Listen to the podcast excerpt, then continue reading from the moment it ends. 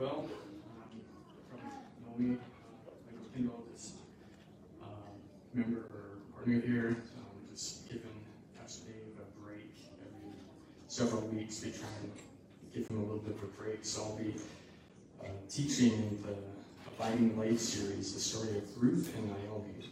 So I don't know. I've been on vacation last couple of weeks, and um, it was kind of bouncing around from place to place. We run their house in Airbnb.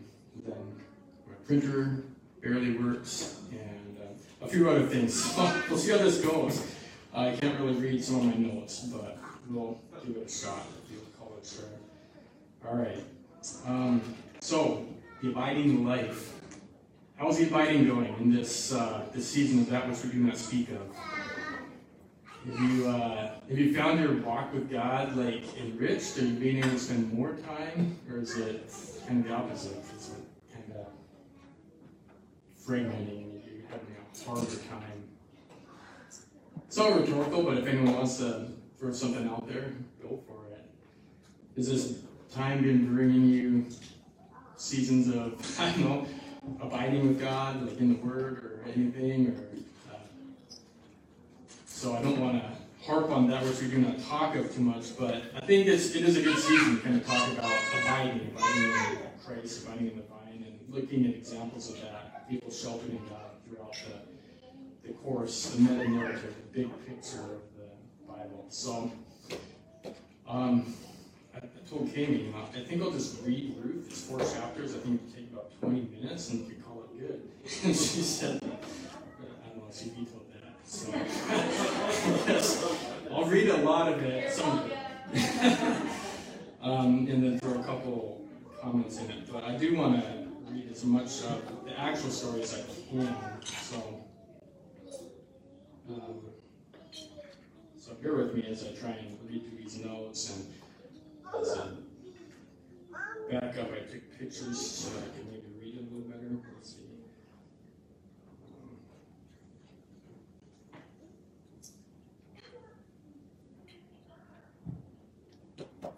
So I encourage you to actually try and follow along if you guys know about because I'm going to be skipping parts um, that I felt were maybe didn't relate so much to the story, but Ruth, chapter beginning in chapter one, and I'm just going to read. Uh, now it came about in the days when the judges governed that there was a famine in the land of Judah. And a certain man of Bethlehem in Judah went to sojourn in the land of Moab with his wife and his two sons. The names of the man was Elimelech, and the name of his wife Naomi. And the names of his two sons were Mahlon and Chilion, Ephrathites of Bethlehem in Judah. Then Elimelech, Naomi's husband, died, and she was left with her two sons, and they took for themselves Moabite women as wives. And they lived there about ten years. Then both Mahlon and Chilion also died, and the woman was bereft of her two children and her husband. Then she arose with her daughters-in-law, that she might return from the land of Moab, for she had heard that the land of, for in the land of Moab that the Lord had visited his people and given them food. Mary said to her, two daughters-in-law, Go, return each of you to her mother's house. May the Lord deal kindly with you, as you have dealt with the dead and with me. May the Lord grant that you may find rest, each in the house of her husband. Then we said, Return, my daughters, why should you go with me? Have I yet sons in my womb that, I, they, that they may be your husband? Return, my daughters, go, for I am too old to have a husband. If I said I have hope, if I should even have a husband tonight and also bear sons, would you therefore wait until they were grown? Would you therefore refrain from marrying? No, my daughters, for it is harder for me than for you, for the hand of the Lord has gone forth against me. They lifted up their voices and wept. And Orpah kissed her mother-in-law and departed. But Ruth said, Do not urge me to leave you or turn back from following you. For where you go, I will go, and where you lodge, I will lodge. Your people shall be my people, and your God my God. Where you die, I will die, and there I will be buried. So they both went until they came to Bethlehem. When they had come to Bethlehem, all the city was stirred because of them. And the women said, Is this Naomi? She said and Naomi means pleasant. I should maybe make that comment. Naomi meant pleasant. So Naomi said to them, Do not call me Naomi, call me Mara, which means bitter. For the Almighty has dealt very bitterly with me. I went out full, but the Lord has brought me back empty. Why do you call me Naomi, since the Lord has witnessed against me, and the Almighty has afflicted me? And they came to Bethlehem at the beginning of barley harvest. Ruth the Moabitess said to Naomi, Please let me go to the field and glean among the ears of grain. After one of who said, I may find favor, and Naomi gave her her blessing. Uh, now Boaz came from Bethlehem and said to the reapers, May the Lord be with you. And they said to him, May the Lord bless you. Then Boaz said to his servant who was in charge of the reapers, Whose young woman is this? The servant in charge said, She's a young Moabite woman who returned with Naomi from the land of Moab. And she said, Please let me glean, and gather after the reapers among the sheaves. Then Boaz said to Ruth, Listen carefully, my daughter. Do not go and in any other field. Do not go from this one, but stay with my maids. Uh, thinking for her safety. And Ruth, why have I found favor in your sight that you should take notice of me, since I am a foreigner? Boaz replied, All that you have done for your mother-in-law after the death of your husband has been fully reported to me, and how you left your father and your mother in the land of your birth, and came to a people that you did not previously know. May the Lord reward your work, and your wages be full from the Lord, the God of Israel, under whose wings you have come to seek refuge.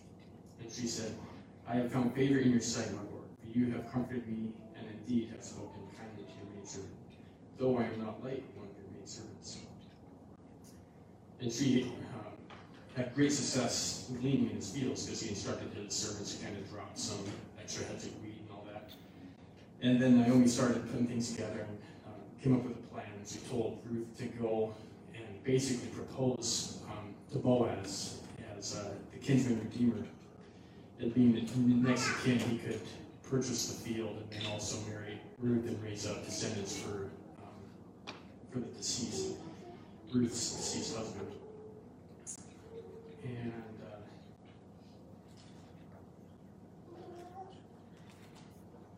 so Ruth did so. And when she proposed, it's kind of obscure. She went and like lay down at his feet and stuff. It's uh, and I, I don't see any reference of what what Naomi proposed to her. It like instructed in the Old Testament. So I think Naomi just was very savvy and kind of understood people and thought this is this is a good way to kind of propose. And she was very creative and um, and Ruth, I mean, it probably seemed bizarre to her, but she was completely obedient and it worked out. So as she's laying down at his feet, Boaz wakes up startled. Then he's um, he said, Who are you? And she answered, I'm Ruth, your maid. So spread your covering over your maid, for you are a close relative. Then he said, May you be blessed of the Lord, my daughter. You have shown your last kindness to be better than the first, by not going after young men, whether poor or rich. Now, my daughter, do not fear. I will do for you whatever you uh, ask. For all my people in the city know that you are a woman of excellence. Now, it is true, I am a close relative. However, there's a relative closer than I. If he will redeem you, good, let him redeem you. But if it's not wish to redeem you, then I will redeem you, as the Lord lives. So then Boaz went to the city gate, met with a relative, and proposed, uh, you know, that he redeem Naomi's field and Ruth. And the relative was initially um, keen on the idea of redeeming the, the land, but then he found out he had redeem Ruth with that and raise up descendants. And then he kind of backed out. He didn't want to. He didn't want to go that far. So then Boaz. Uh, said to the elders of the people, You are witnesses today that I have bought from the hand of Naomi all that belongs to Elimelech and all that belongs to Chilion and Mahlon. Moreover, I required Ruth the Moabitess, the widow of Mahlon, to be my wife in order to raise up the name of the deceased on his inheritance. And then the people gave him a blessing. All the people who were in the court and the elders said, We are witnesses. May the Lord make the woman who is coming into your home like Rachel and Leah both of whom built the house of Israel, and may you achieve wealth in Ephrathah and become famous in Bethlehem. Moreover, may your house be like the house of Perez, whom Tamar bore to Judah, the offspring the Lord will give you by this young woman. Um, and then Naomi was, uh, Ruth was, the Lord enabled Ruth to conceive, and she gave birth to a son. Then uh, the women, the neighborhood, said to Naomi, Blessed is the Lord who has not left you without a redeemer today, and may his name become famous in Israel. May he also be to you a restorer of life and a sustainer of your old age. For your daughter-in-law, who loves you, is better to you than seven sons, has given birth to And gave him, him, saying, The sons are born to Naomi, so named him Obed, which means serpent, which is an interesting choice of name for this. Um, you know, it's pretty miraculous, almost event. This older widow returns and then is is given a heir and uh, to be called. So that kind of, and I, I apologize, I really appreciate what Pastor Dave does when he has to stand for the reading because that kind of demarks what's actually the word of the Lord versus my commentary, but it was quite extensive, so I didn't make y'all stand through that. But that's, that is the word of the, word of the Lord. And so now it's some commentary on that. Um, and I was going to read, we'll see how quick I can do my commentary. I've got a story for the kids too, so let's see if I can make my commentary here short. I time for the kids. So, um, the historical cultural context, this was a time of the judges, so we, remember, the time of the judges was not the golden age of Israel. It was um, basically, it's summed up in Judges chapter 20, verse 25. In those days, there was no king in Israel. Everyone did what was right in his own eyes. And that sounds like anarchy. And I'd say the only thing worse than bad government is anarchy. And it was not, not a great time. So, you know, no one knows who the author is. Some speculate Samuel. Uh, quite a few scholars think, though, it was written later, maybe during the time of Ezra and Nehemiah, as the Jewish people were returning and rebuilding the city. Under Ezra and Nehemiah's time, there was a lot, they, they're breaking up a lot of marriages between the Jewish men and, and Gentile women. And some people think this might have been written to kind of, um, kind of curb a little bit of the tribalism mentality that could be creeping in and really show an exemplary example what a, a good, healthy marriage between a Jew and a Jew by choice um, was. So the central theme of the book is redemption. The Hebrew word for redemption is used 23 times in the book of Ruth, according to the Halley's Handbook on the Bible. Um, a family hit the land of Israel, so Elimelech moved his family to Moab. So, I mean, we can learn from this that, I mean, Judah is still God's land and it's still his people, but there's a famine going on and they moved to Moab, which is still the land of the idolatrous Moabite people. So we need to always continually remind ourselves to curb our natural inclination to see when someone or a business or a land is prospering, to just assume that God's blessing and favor is there. God sends his rain on the righteous and the unrighteous. Jesus said that in Matthew. So we need to curb that natural inclination when, when someone's prospering. Oh, that's that's what God's blessing. We need to go there. That said, Elimelech didn't necessarily sin by moving his family where he could provide for them. Um, you know, Joseph took Jesus and Mary and fled to Egypt. Like we can seek refuge in places that are not necessarily God's land. Um, and it, it gets hard when we're going through times of difficulty to, to discern is this God's um, chastisement. In Hebrews chapter 12, we learn that God punishes those he loves and disciplines those he accepts as a son. And we also know from the Bible that, that there is some hardship that is a result of sin. And I think we need good counselors in our life. We need that abiding relationship with God to understand when hardship happens. Is this because I've been ignoring God? Or is this just some adversity that God's allowing for, you know, our refinement.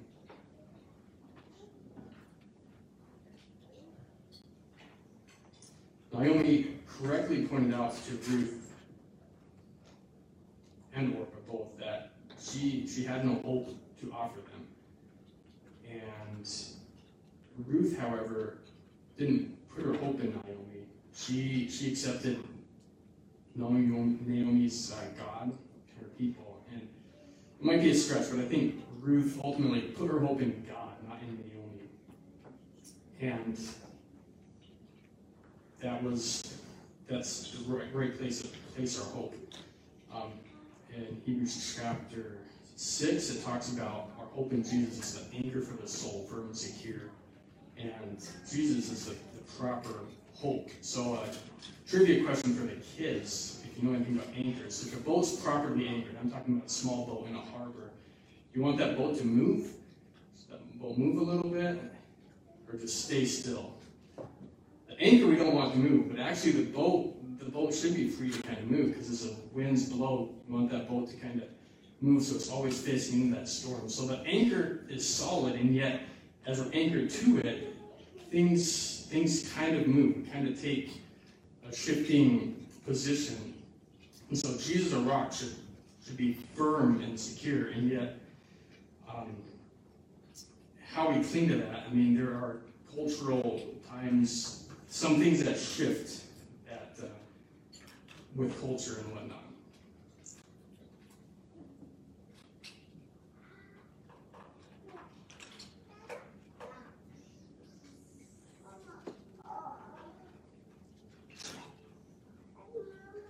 And then, I guess, finally, I'll just speak to Boaz's redemption of Ruth.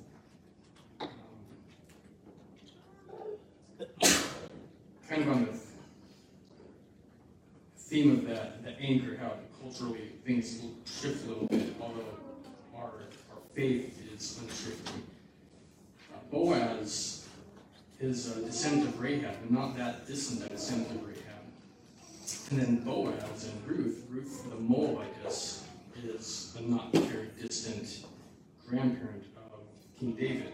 And if we go and read in Deuteronomy, the specific instructions about both um, the no one illegitimate birth um, talks about specifically the Ammonites. No person of the Ammonite descent can be in the assembly of God for ten generations. And I, I bring this up because clearly David was God's chosen son. Um, and so, you know, how do you square these two things where you go to Deuteronomy? I would say we have to be careful what we make dogma. Kind of going back to anger, careful what we make dogma. Because if you read a strict interpretation of Deuteronomy 23, and, uh, you know, the son of a prostitute, or a descendant of a prostitute, or a son of a Moabite, is, you know, for 10 generations excluded from the assembly of the Lord. And again, going back to the anchor, Christ is our anchor. We have the Apostles' Creed, which is a great place to start. Like, this is what we cling to. And then I don't think we need to make dogma a lot of some of the other things. Like clearly God chose Ruth, he chose Rahab, and he chose David, and they're part of the Christ's lineage to redeem us. And uh, as one commentary says, it's fitting that from this bloodline would come the Messiah for all nations. Rahab and Ruth became part of God's promises and his plan, not by birth, but by their faith and a practical commitment to God and his people, the same way in which people from all nations still can share in God's eternal purposes. It was in a field near Bethlehem that Ruth gleaned. Hundreds of years later, also in a field near Bethlehem, angels announced of Ruth's descendant, Jesus, to startled shepherds. And let's see, I, I don't think I really have time for this. Uh, should, do the kids want to read the story of Ruth in, in a kid version? All right, guys, we'll we'll do this. And the man, oh, so tribalism, just guarding our hearts, as as just mentioned. Uh, part, a big part of the reason, like you'll see some of us up here with masks and some not wearing masks. Is I, don't want us to become too tribalistic in this church about secondary issues, such as a mask. Uh, the gospel of the gospel, absolutely. Let's let's be tribal about that. But when it comes to a mask or no mask, I just want us to not be too tribal. So you'll see me sometimes with mask and maybe sometimes without. Um, I just want us to to not be too tribal. Okay, the story of Ruth. And if you guys want to come up, you can. You don't have to though. All right, this is four and a half something minutes long. This is. Um, the surgery according to Phil Smoose, so not an authorized interpretation, but pretty, pretty simple. Okay, the story of Ruth. It can't be true. I can't go on. Everything we had is gone. Naomi wept. Poor Ruthie cried. Naomi's precious sons of Adam. And oh, one precious, priceless son, Naomi's son, that very one, was Ruthie's husband, Lord above, her one and only, one true love. Now, sometimes when it rains, it pours, and this time it would pour for sure. Evil people rule the land as evil people sometimes can, and sometimes will, and sometimes do when you and I allow them to. From here to there, from there to here, the food began to disappear. It filled the people full of fear. Yes, full of fear from here to here. Orpah Ruth, Naomi cried, the time has come, we must decide. We have to leave, we cannot stay. We cannot stay, not now, no way. From north to south, from west to east, the men are gone, extinct, deceased, without a man, Naomi said. We're all about as good as dead. Now, ladies, things are different then, so don't get too upset, amen? Just look at me, I'm old and wrinkled, sagged and bagged, and cricked and crinkled, crumpled, puckered, nooked and crannied, Rip Van Winkle, great and grannied. Oh, there's just no hope in sight to find another Mr. Right, or even just a Daffy Duck, an Elmer Fudd, or Mr. Yuck. The time has come, the time is now, the time has come right now and how. You must return, you must, I say. Return back home right now, today. Naomi prayed they'd see the light, and Orpah knew that she was right. She packed her bags without a fight and left for home that very night. Oh, not Ruth, not her, no way. She had a thing or two to say. I can't return, I want to say. I will not go right now today. For where you are is where I'll be, and where you stay, you'll stay with me. And where you, when you die, I'll die with you, and that is what I'm going to do. Your God will be my God, and he will truly care for you and me. Oh, what kind of thing for Ruth to say? That kind of thing can make your day, and make you shout, hip hip hooray! They hugged and kissed, then packed up tight, and left for Bethlehem that night. Naomi, is it really true? What happened, girl? Just look at you. Your hair, your clothes, your shoes, your toes. Your eyes, your ears, your mouth, your nose. You're looking pale, you're looking thin. In fact, if we may say again, you're really looking more akin to something that the cat dragged in. Well, things look bad the way things can, but listen now, God has a plan. Oh, Naomi, please don't cry. Well, please don't cry, I'll tell you why. I'll find a farm, I'll be real nice. I'll ask them once or maybe twice to take our jugs and jars and sacks and fill them full of treats and snacks. Yes, crumbs and morsels, flakes and flecks, leftover kernels, crumbs and specks. A black banana, bagels, lox, some cheese stuck to a pizza box. I'll beg and plead, I'll sob and bleat, I'll ask them for a tasty treat. An itsy bitsy, teeny weeny, tiny scrap for us to eat. So off she went, she did her thing, she did it never, noticing that someone had been fastening his bulging eyes on everything. Who is that girl in my field, and what's he doing? Oh, Boaz squealed. Look at that hair, and look at those eyes. Excuse me, just one minute, guys. I've got to go and socialize. He shaved his toes, he licked his lips, he checked his teeth for cracks and chips. He combed the bugs out of his hair. Yes, Don Juan double debonair with savoir faire extraordinaire. Now, don't be too quick to judge, eh, amen? Well, don't think what you're thinking then, for Boaz was a gentleman. Please, stay with us. Take what you need. Take what you need, and more indeed. He loaded up all Ruthie's sacks, and jugs and jars with treats and snacks.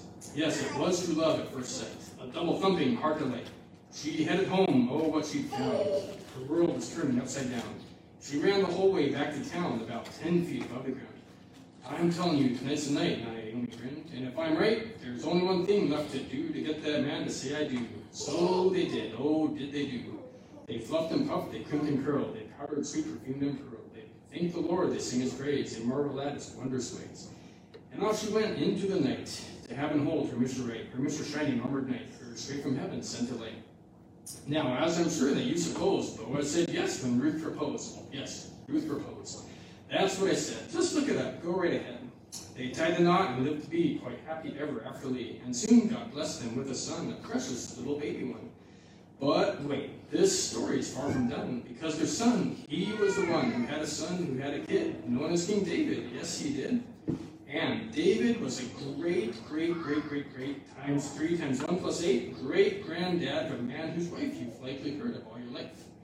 A man whose son, to be precise, was Jesus. No, yes, Jesus Christ. Take a second, think it through. Oh, what God will go and do. For God is love, and love is kind. The kindest that you'll ever find. The kindest that you'll ever see. That's something else. Don't you agree? And that is one version of the story of Ruth.